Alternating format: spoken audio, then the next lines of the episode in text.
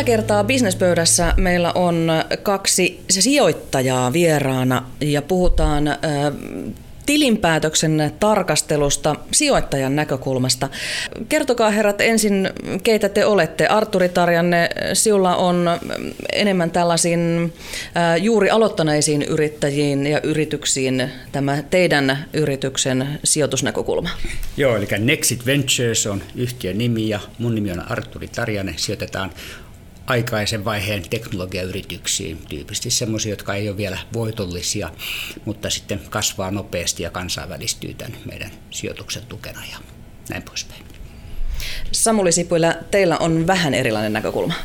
Joo, kyllä. Eli, eli nimi on Samuli ja, ja, ja yhtiö on Juuri Partners, joka on Juuri rahaston hallinnointiyhtiö. Juuri rahasto on aloittanut vajaa kolme vuotta sitten ja fokuksena sijoittaa PK-yrityksiin, kotimaisiin, hyviin, vakaisiin PK-yrityksiin liikevaihdoltaan 5-50 miljoonaa ja, ja tuota, lähteä omistajien, yrittäjien tueksi – kiihdyttämään kasvua mahdollisiin omistusjärjestelyihin, investointeihin, viennin aloittamiseen ja vastaaviin tilanteisiin, missä, missä yleensä pääoman lisäksi tarvitaan myöskin apua ja tukea, tukea siinä, siinä tota, sijoituksen aikana.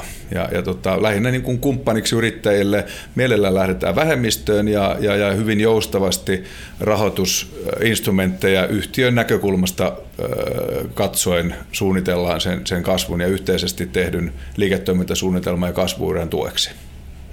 Teillä on erilainen sijoittajanäkökulma, joten te varmasti myöskin katsotte niitä yrityksiä, joihin harkitsette sijoittamista niin hyvin, hyvin erilaisia asioita niistä. Arturi Tarjanne, mikä se teidän näkökulmasta on se tärkein asia, mitä, mitä yrityksestä katsotaan? tämmöinen venture capitalisti katsoo sitä kasvua ja kasvun edellytyksiä. Et jos mennään sisään hyvin aikaisessa vaiheessa, niin voi olla, että kirjanpito ja, ja dokumentaatio on vielä aika vähäistä ja sieltä ei voi paljon vielä ennustaa. Yritän enempi ehkä etsiä tunnuslukuja, joilla voidaan arvioida tulevaa kasvua ja kasvun edellytystä katsotaan, että paljonko uuden asiakkaan hankkiminen maksaa, kauanko se kestää, kuinka iso se kohdemarkkina olisi ja siitä yritetään vähän arvioida niitä skaalautumisedellytyksiä. Sitten jos me mennään mukaan ja yhtiö kasvaa, niin sitten pikkuhiljaa siirrytään semmoiseen samanlaiseen moodiin, jossa, jossa sitten kirjanpidon ja tilinpäätöksen perinteiset tunnusluvut on tärkeitä. Alkuvaiheessa se on ehkä enempi tulevaisuuden ennustamista. Juuripartnerisilla varmaan katsotaan enemmän sitä tilinpäätöstä jo siinä sijoituksen harkintavaiheessa.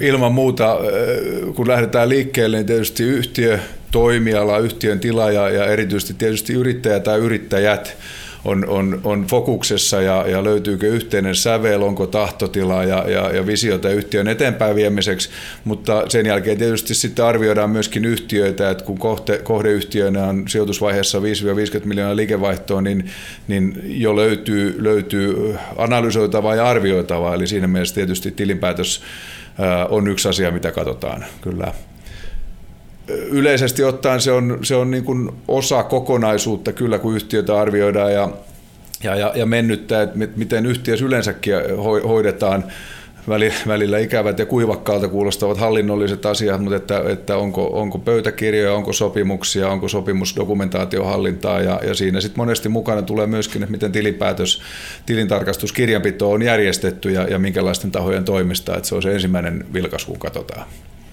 No jos sieltä tilinpäätöksestä pitäisi valita joku yksi luku, mikä olisi semmoinen tärkeä, mitä te katsotte ensimmäisenä, niin mikä se luku on?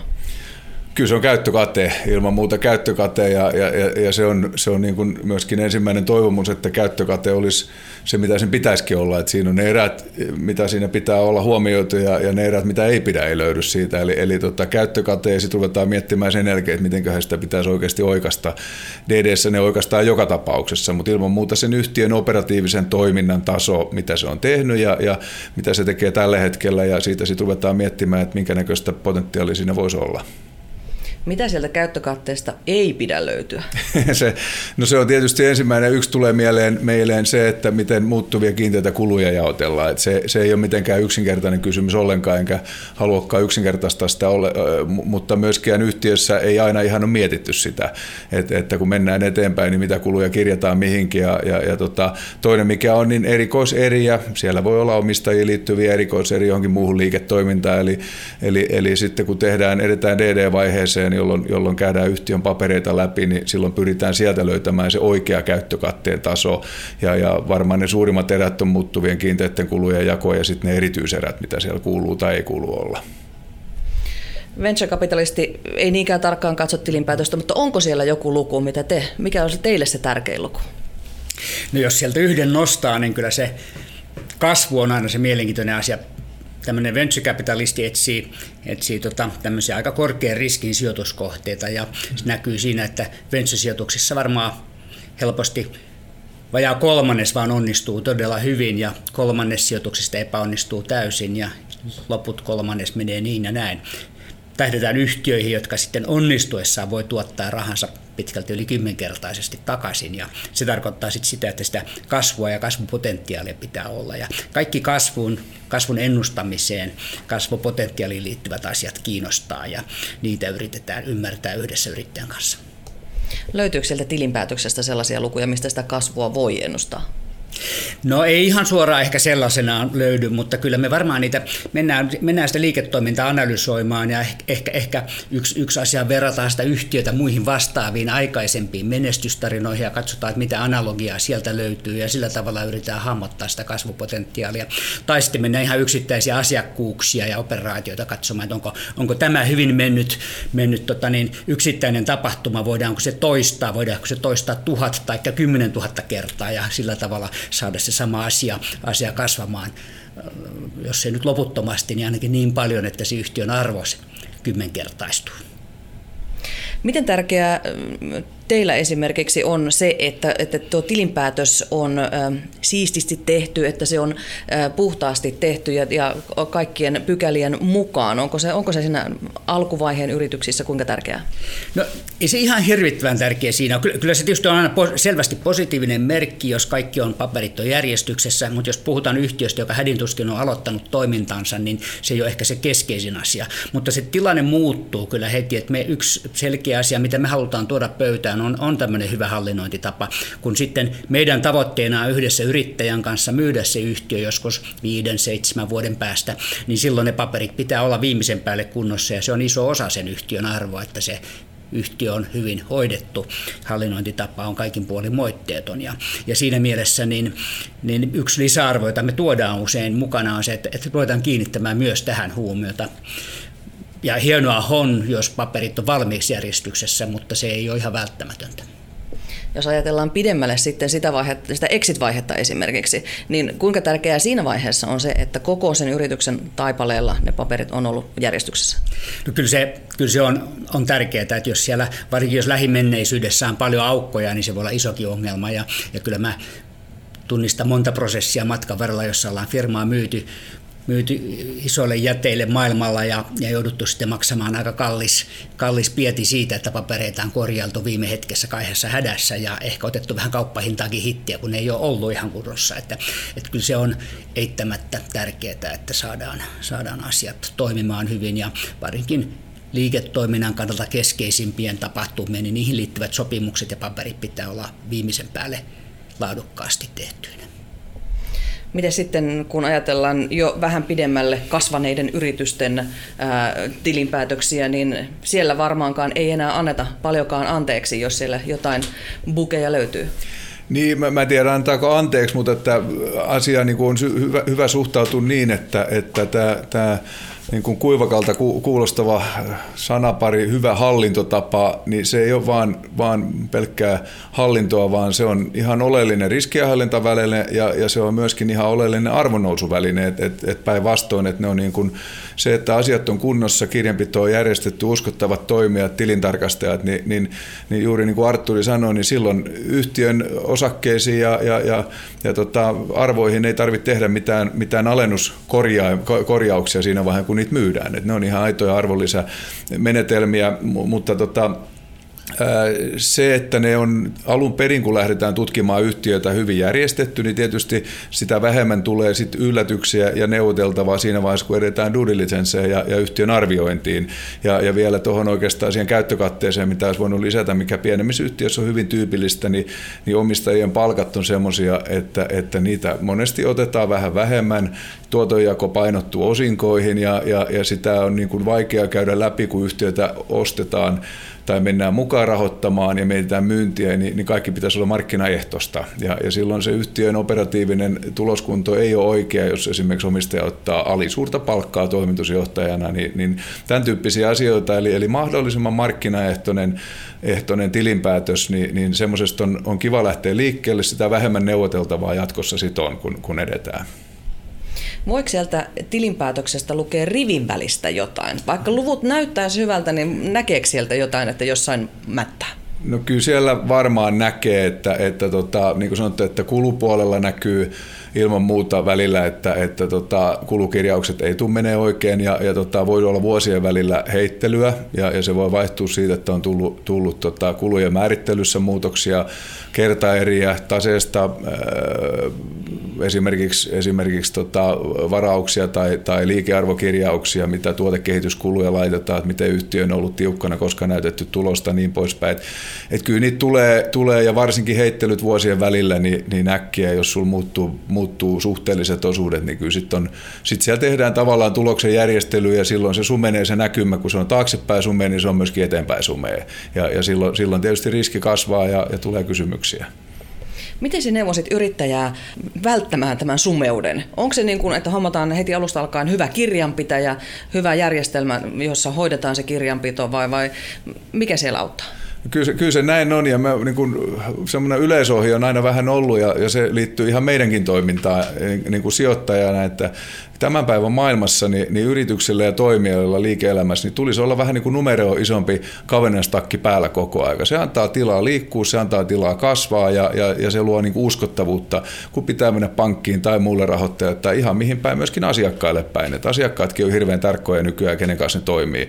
Kuka ei halua nimeään, nimeään someen, että asiat on mennyt huonosti ja, ja joku kumppani on mennyt konkurssiin tai muuten käyttäytynyt. Et, et se on ihan aidosti semmoinen, semmoinen niin kuin tavallaan vähän rasite, kun kaikki on kiinnostunut siitä omasta liiketoiminnastaan, mutta, mutta kyllä se niin numeroisempi takki, niin se on hyvä, hyvä turva ja vakuus. Ja siihen liittyy tietysti uskottavat toimijat ja, ja tota, sekä kirjanpitoinen kuin se on yleensä järjestetty, miten prosessit on yhtiön sisällä ja, ja sitten tilintarkastaja, niin ehdottomasti ne kyllä liittyy siihen, siihen kokonaisuuteen ja, ja, ja tota, siihen, että yhtiöllä on, on, on, on kyky kasvaa ja, ja se on uskottava toimija kaikkiin suuntiin.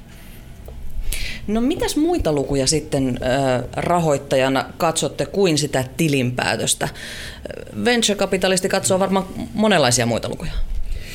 Joo, ja ehkä vielä tuohon tilinpäätöksenkin hetkeksi peruutan, että yksi tietysti venture-kapitalisti usein sijoittaa teknologiayhtiöihin, joissa tämä tutkimus- ja tuotekehityskustannukset on suuria ja niiden aktivointi ja merkitseminen taseeseen, se on sellainen teema, joka puhuttaa. Siinä on aika paljon kulttuurieroja eri maissa, että, että, että Yhdysvalloissa ei, aika usein ehkä, ehkä semmoisia aktivointeja ei tehdä yhtään niin, niin herkästi kuin, kuin taas jossain suomalaisessa kirjanpitokulttuurissa. Ja sitten kun tulee ulkomainen ostaja, niin asioita katsotaan hyvin erilaisesta näkökulmasta ja odotetaan hyvin erilaisia asioita. Että se on yksi, yksi semmoinen teema, teema joka, joka siellä, siellä toistuu. Mitäs muuta sieltä No, no ehkä, te, ehkä, ehkä jos, jos hypätään ihan perusasioihin, mikä on tärkeää, niin kyllähän, kyllähän sitten lukujen lisäksi niin ne ihmiset on tärkeitä ja, ja kiinnostaa sellaiset asiat, että millainen tiimi siellä on, onko tiimissä vaihtuvuutta, saadaanko parhaat työntekijät pidettyä työntekijöinä. Ja, ja ehkä, ehkä semmoinen niin hälyttävä tunnusluku usein on, jos nähdään, että, että siellä, siellä firman sisällä porukka vaihtuu eikä pysy sisällä, niin se on semmoinen, joka ei välttämättä tilinpäätöksestä ihan näy, mutta joka voi olla aika, aika huolestuttava esimerkki. Toisaalta sitten, sitten onnistuneen yrityskaupan ja onnistuneen sijoituksen takana olensa suurin yksittäinen syy on todella dedikoitunut vahva ydintiimi siellä. Ja, ja, ja se kertoo sen, että, että, että mikä se tärkein yksittäinen asia sijoittajalle on, se on ne ihmiset ja niiden osaaminen ja niiden sitoutuminen siihen menestykseen. Onko se oikeasti niin, että ne ihmiset, ihmiset on se yrityksen tärkein voimavara? No ky- kyllä, se, kyllä se ihan näin on, että, että tai jos vähän, vähän niin kuin asia oikein, niin on kolme tärkeää asiaa. Siellä on, se, on, se on tiimi, tiimi ja tiimi. Niin ne on ne kolme tärkeintä, sitten tulee, tulee muu. Kyllä, kyllä me, mekin ollaan tehty tosi monta sijoitusta Nexitissä ja, ja, ja, ja tota, aina kun me ollaan onnistuttu, niin aina meillä on sellainen olo, että se suurin yksittäinen syy on ollut se, että sinne saatiin sellainen porukka, joka, joka, joka niin kuin pystyi sen tekemään. Että, että se ei ole se pääomasijoittaja, joka se ongelma ratkaisee. Pääomasijoittaja voi auttaa ja tukea ja ehkä auttaa valitsemaan sopivia ihmisiä siellä. Se, toki se on myös sattuma, että osutaan oikeaan aikaan, oikeaan paikkaan, mutta siinäkin usein sillä tiimillä on roolinsa, että se tiimi näkee, ymmärtää sen toimintaympäristön, osaa tehdä päätöksiä sen mukaan ja osaa tarttua mahdollisuuteen ja kääntää sen laivan kurssin siihen suuntaan, josta se loistava mahdollisuus löytyy. Et, et siinä mielessä kyllä se, vähän vielä voisi todeta, että hyvä tiimi pystyy korjaamaan huononkin planin ja idean ja huono tiimi pilaa hyvänkin planin ja, ja mahdollisuuden. Arturi Tarjanne, sitten vielä vinkit yrittäjälle, että, että mihin asioihin hänen kannattaa siinä tilinpäätöksessä kiinnittää huomiota, kun hän sitä tilinpäätöstä laatii ja, ja, ja niitä numeroita pyörittelee, niin, niin mitä siellä on sellaisia asioita, mihin kiinnittää huomiota, jos ja kun haluaa rahoittajia houkutella? No vähän vaikea antaa ihan yksiselitteistä vastausta ja tuntuu, että se pikkasen vielä, vielä varsinkin jos mennään sen exit-päähän ja ruvetaan miettimään sen yhtiön yritysmyyntiä, niin, niin siinä on aika isoja eroja, että mikä tunnusluku luku on tärkein. Jossain tapauksessa yhtiön kasvu on se kaikkein tärkein elementti, joskus se on aika lailla kannattavuus ja, ja joskus se on joku, joku muu asia, joka korostuu siellä. Että, että siinä, on, siinä on eroja yrityksissä ja bisneksissä, että ihan, ihan tämmöistä yksittäistä tunnuslukua en osaa sanoa, mutta se kyllä auttaa, jos näkee, että se on tehty tehty hyvin, se on tehty huolella, se on tehty virheettömästi ja niin, että se toimiva johto ymmärtää sen ja osaa, osaa selittää myös, että miksi nämä ratkaisut on tehty ja miksi se kuvastaa sitä liiketoimintaa. Että se ei ole vaan hätäisesti jonkun kolmannen osapuolen tekijä, vaan, vaan, vaan toimiva johto ymmärtää itse oman liiketoimintansa ja omat tunnuslukunsa. Samuli Sipilä, mitkä vinkit sinä antaisit yrittäjille, jotka mahdollisesti rahoittajaa etsii? Miten, miten rakentaa? Voi, voiko sellainen tilinpäätöksen rakentaa, joka paremmin ehkä houkuttaisi rahoittajia? Joo, siis käsittelee yhtiötä vähän niin kuin katsoa sitä ulkopuolelta, että yhtiö on yhtiö ja yrittäjä on yrittäjä, ehkä niitä tuloslaskelma eriä vielä, vielä kun pohtii, niin, niin, niin ei sekoita omia ja yhtiön varoja, siihen liittyy se palkkakin, eli ei tee talkootyönä yhtiölle palkkaa ja toisaalta eivät keskenään yhtiö yrittää lainalle toiselleen mitään, se on hirveän selkeä tilanne. Mitä enemmän se yrittäjä on oma itsenäinen yksikkö, sen helpompi sitä on arvioida ja sen selkeämmän kuvan se antaa, antaa siitä yhtiöstä. Ja, ja, ja tota noin, niin semmoinen niin kuin johdonmukaisuus siinä, siinä koko tilinpäätöksessä. Liittyy se sitten liikearvojen kirjaamisperusteisiin ja käytäntöihin, että ne on joka vuosi samanlaisia, jos niitä tehdään. Ja, ja tota noin, niin muuttuviin eriin tai, tai, tai tota noin, niin muihin, muihin niin kuin semmoisiin poikkeaviin eriin kiinnittää huomiota. Ehkä se tilinpäätöksessä vielä yksi, jos nostaa, niin ilman muuta kassavirta on semmoinen, joka kiinnostaa ja se harvemmin sieltä ihan suoraan löytyy.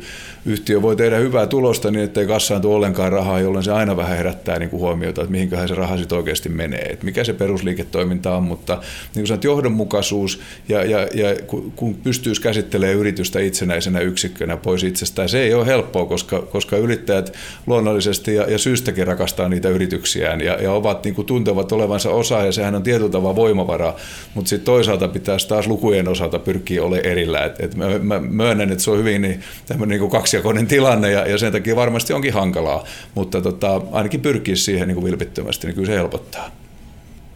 Kiitoksia herra. Kiitoksia. Kiitos.